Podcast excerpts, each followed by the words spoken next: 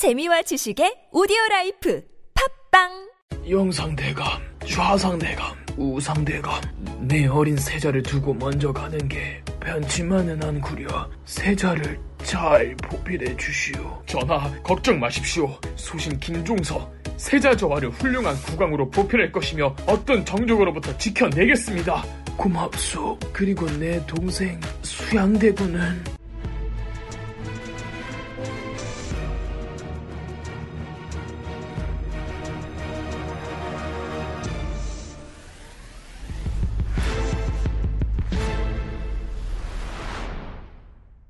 안녕하세요. 역사 돋보기입니다. 조선시대를 배경으로 한 사극이 만들어질 때 아마 가장 많이 다뤄지는 소재가 개유정난, 수양대군이 조카를 죽이고 왕위에 오른 일화일 겁니다. 모두가 다 아는 이야기임에도 다뤄질 때마다 늘 대중의 흥미를 끄는 건 그만큼 수양대군의 왕위 창탈기가 극적이라는 뜻이겠죠. 세종에겐 왕비 소생의 정식 아들로만 8명이 있었습니다. 장남은 이향, 어릴 때 세자로 책봉되어 나중에 5대왕 문종으로 즉위합니다. 수양대군이 둘째로 본명은 이유입니다. 대군은 세자가 되지 못한 정비 소생 왕자들을 부르듯 쓰는 호칭이랍니다. 원래는 진양대군이라는 호칭을 가장 오래 쓰다가 세종대왕 말년에 수양대군으로 호칭이 바뀌는데 아무래도 수양대군이 더 널리 알려져 있으니 저는 편의상 호칭을 수양대군으로 통일하겠습니다. 조선 왕조는 초창기 왕자들의 다툼이 심각했었죠. 당장의 이방원은 형제들과 싸우다가 왕이 되었고 자기 아들들만큼은 서로 싸우게 하기 싫었지만 폐쇄자가 된 양녕대군과 세종으로 즉위하게 된 충녕대군 사이도 최악이었으니 말이죠. 세종대왕은 혹시 자기 아들들도 그러면 어쩌나 노심초사했으나 장남 이향이 장남 역할을 제대로 해주어 아버지 세종을 마음 편하게 했습니다. 문종은 세자였던 시절부터 덩치도 크고 공부 잘하고 일 잘하고 주변으로부터 평판도 좋았기 때문에 장남으로서 약간 형제 자매들 사이에 늘 리더 역할을 하며 동생들에게 그렇게나 잘해줬습니다. 덕분에 형제간의 우애가 좋았고 세종대왕은 자기 아들 딸들을 늘 가까이에 뒀습니다. 더구나 세종대왕도 정식 세자 출신의 장남이 아니라 세 번째 아들로서 대군 시절을 겪었던 기간이 길었고 그때 동안 자기 능력과 무관하게 숨죽여 살았던 시절을 어, 몸소 겪었기 때문에 자기 자식들도 그렇게 살기를 원하지 않았습니다. 세종대왕은 왕자 공주들에게 자기 재주와 재능을 마음껏 펼칠 수 있도록 수많은 일들을 주었습니다. 그 중에서도 세종대왕이 제일 가까이에 두었던 두 왕자가 둘째 아들 수양대군과 셋째 아들 안평대군이었습니다. 첫째 세자는 아버지가 한글 만들 때 아버지 대신 정사 보느라 바빴고 수양대군과 안평대군은 아버지 세종과 함께 한글 편찬 후반 작업에 적극적으로 참여했습니다. 세종의 아들들은 아버지를 닮아서 그런지 하나같이 유능하고 다 각자만의 주특기가 있었습니다. 이런 자식들을 보며 세종대왕은 얼마나 흐뭇해 있겠습니까? 자식 농사를 이렇게나 잘 지은 줄 알았으나 오늘의 주인공 수양대군에 대해 조금 더 깊게 살펴보자면 아까 왕자들별로 저마다의 주 특기가 있다고 했었잖아요. 수양대군의 주특기는 운동신경이었습니다. 이성계의 증손자가 아니랄까봐 근육질 몸매에 아주 몸이 다부졌다고 합니다. 그런데 왕족이 싸움 잘해서 뭐하게 자기 형 문종은 비록 운동신경이나 무술이 뛰어나진 않았으나 병법, 군사적 지식, 무기에 관한 이론 등은 당시 조선 원톱이었습니다. 물론 직접 싸움도 잘해서 나쁠 건 없지만 왕족으로서 그리고 리더로서 인정받기 위한 자질로는 문종의 재능이 더 적합했죠. 그렇다고 수양대군이 힘만 쓰는 놈은 아니었습니다. 학문적 지식도 굉장히 박학다식했는데 문제는 자기 형이 훨씬 더 똑똑했던 겁니다. 수양대군도 어디 가서 꿀리지 않는 학문적 소양을 가지고 있었는데 형 문종의 존재감이 어릴 때부터 워낙 독보적이니 수양대군은 그저 늘 둘째였습니다. 더불어 수양대군이 글씨에도 일가견이 있었다고 하는데 하필 자기 동생 안평대군이 한국 역사상 4대 명필가로 꼽히는 사람이야. 수양대군도 평균 이상의 재주를 가졌지만 위아래로 워낙 뛰어난 형제들이 있으니 서러울 만도 했겠죠. 그런데 수양 대군이 그 어느 형제보다 가장 뛰어났던 거 관종. 수양대군은 형제들 중 주변 사람들로부터 인정받고 싶어하는 욕구가 가장 컸던 관종이었습니다. 그래서 아버지 세종 앞에서 자기가 그나마 잘하는 뭐 말 타고 묘기 부리기나 하고 그거 잘한다고 아버지 세종대왕이 칭찬해주면 수양대군은 또 좋아서 헷 하고 어, 그래도 결국 보면 세종대왕의 원픽은 장남이구나. 그리고 자기 동생 안평대군의 이름은 서해 솜씨로 월드스타가 되어 있고 세종대왕의 아들들 중 가장 자유분방하게 컸던 수양대군 은 세종대왕 재위 시절 늘 형제들로 인해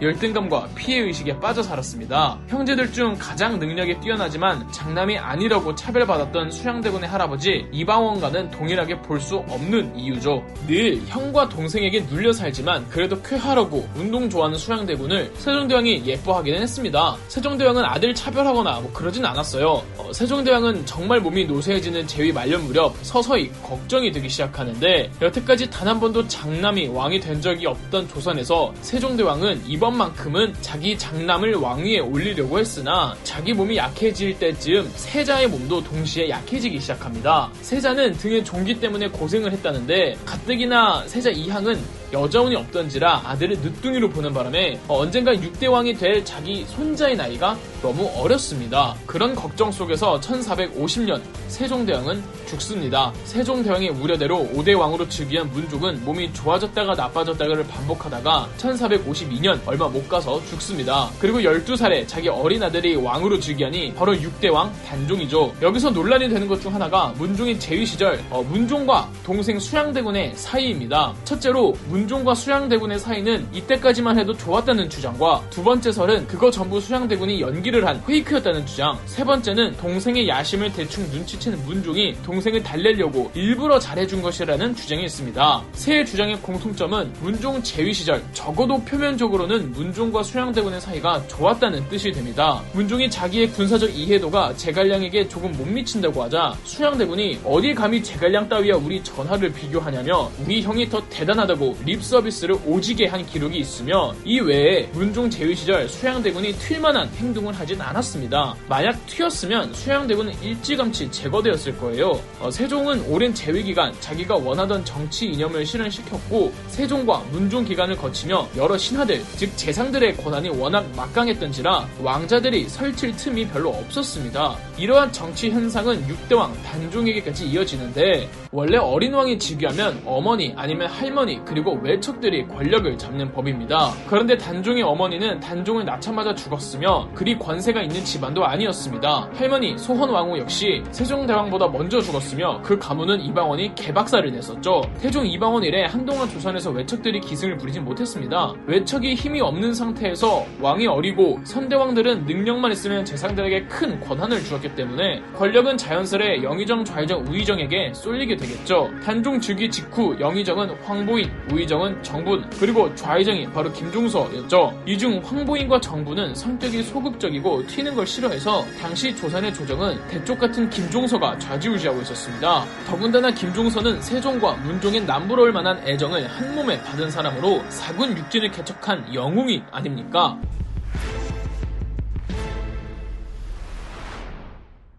오죽하면 육진 개척 시 김종서의 별명이 대호였겠어요. 단종 즉위 직후에는 광보인, 김종서 등이 있는 의정부에서 어, 인사 명단에 노란색 표시를 해두면 단종은 도장만 찍어주었습니다. 이걸 이젠 유식한 말로 황표정사라고 하는데 일종의 인사청탁이고 인사권을 왕이 아닌 의정부에서 주고 있었다는 건데 아 이게 물론 정의로운 정치 관습은 아니지만 그렇다고 부정부패라고 하기엔 누구나 다 하던 일이었고 진짜 썩은 권력가의 비리에 비하면 이 정도는 애교였죠. 그리고 이재규 12살짜리 왕이 정치판 돌아가는 그 판을 어떻게 알겠습니까? 그렇다고 수양대군이 쭈구리였던 건 절대 아닙니다. 실으나 좋으나 세종대왕은 수양대군과 안평대군에게 많은 업무를 부과하면서 둘의 정치적 비중과 정치계 인맥은 무시 못할 정도였고 문종도 왕자들의 권력을 보호해주면서 단종이 즉위했을 때는 김종서 필두의 재상 세력, 수양대군파 세력, 안평대군파 세력 이렇게 세 개의 세력들이 서로 대립하는 3파 구도였습니다. 이러다가 김종서는 아 그래도 수양대군보단 성격이 온화한 안평대군이 낫다며 일단 김종서와 안평대군이 손을 잡고 수양대군과 그의 세력은 위축될 대로 위축이 됩니다. 왕실 종친들은 수양대군을 지지했습니다. 어, 왕족의 권위가 말이 아니라면서 수양대군 편을 들어주는 종친들이 많았으나 어, 별다른 힘이 되어주진 않았습니다. 대표적으로 수양대군의 큰아빠이자 세종대왕의 친형 양녕대군이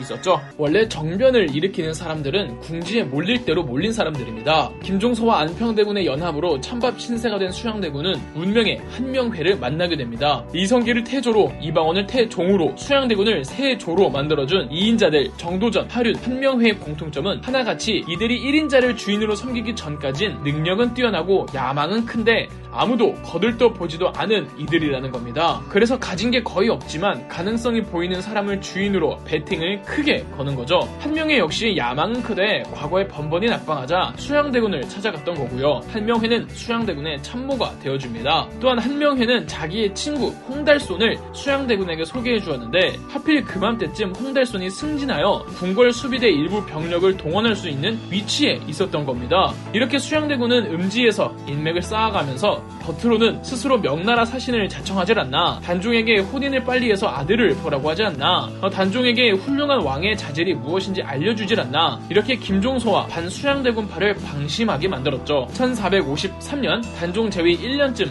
되었을 때 수양대군은 안평대군과 김종서에게 누명을 씌울 알리바이를 조작한 후 그해 10월 10일 움직이기로 합니다. 사냥을 나간다는 빌미로 사냥 후 저녁에 수양대군은 자기 종 한 명과 사냥에 참가했던 무사 3명 총 4명을 데리고 김 종서의 집에 찾아갑니다. 이때까지 설마 수양대군이 쿠데타이니 정변이니 뭐 절대 이런 걸 예상하지 못한 김종서는 아무 생각 없이 집을 나와 수양대군을 맞이했죠. 김종서는 왜 찾아왔느냐고 물어보자 수양대군은 꼭 하고 싶은 말을 편지로 적어왔다며 편지를 건네주었고 김종서가 편지를 펼쳐볼 때 철퇴로 김종서의 머리를 내리쳤습니다. 그리고 나머지 무사 3명이 현장에 있던 김종서의 아들과 아들의 친구들을 그 자리에서 칼로 찔러 죽였습니다. 수양대군은 곧바로 김종서 의 집을 나와 홍달손이 동원할 수 있는 병력으로 빠르게 궁궐을 장악했고 단종을 찾아가 김종서가 안평대군을 왕위에 올리려고 하는 영모 혐의가 있는데 상황이 급박해서 일단 김종서를 먼저 죽였다고 고했습니다. 단종이 바보도 아니고 누가 봐도 거짓말인 거 알지만 그 자리에서 뭐라 할 수가 없었습니다. 수양대군은 영모의 잔당들을 토벌해야 한다며 전 대소신료들을 입궐하라는 어명을 내리게 했고 사태 파악을 전혀 하지 못한 대소신료들은 왕명에 따라 입궐합니다. 세조의 브레인 한명회는 궁궐 문 안에 있었고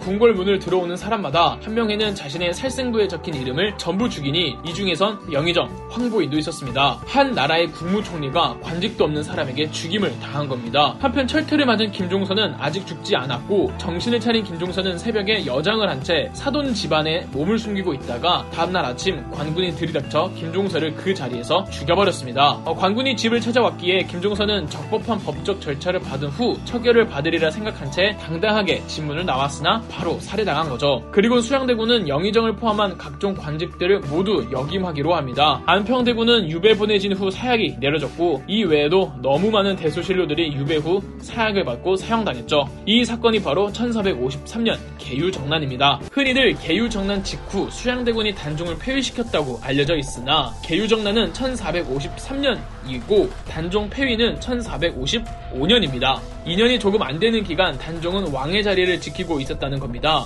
물론 이 기간은 단종이 허수아비에 불과했지만 14살, 15살의 단종은 의외로 수양대군에게 정치적 부담을 주는 등 왕의 자리를 끝까지 지키려고 노력했으나 수양대군이 정말 잔인한 게 단종이 덤비면 덤빌수록 단종이 가장 아끼는 최측근들을 제거해 나갔습니다. 이대로 가다가 내 주변에 소중한 사람들이 나와 가깝다는 이유로 계속 피해를 볼 것 같던 단종은 1455년 끝내 삼촌에게 왕위를 양위하겠다는 조서를 내립니다. 이렇게 1455년 수양대군은 조선의 7대 왕 세조가 되었는데 세조는 경복궁에 왕위에서 물러난 단종은 창덕궁에서 상왕에 걸맞는 예우를 받았습니다. 비록 조카이지만 선대왕이라는 이유로 세조는 단종에게 꼬박꼬박 인사도 하고 같이 사냥도 하고 다녔습니다. 단종은 엄청 불편했겠죠. 그러나 1년 후 1456년 사육신 사건이 있었고 1457년 단종은 노산 군으로 강등된 후 강원도 영월로 유배갑니다. 세조는 단종 아니 노상군에게 사약을 내립니다. 그러나 사약을 전달하러 간 의금부 도사가 차마 사약을 전해주지 못하자 단종은 스스로 목을 메고 자살합니다. 그의 나이 17살, 지금으로 따지면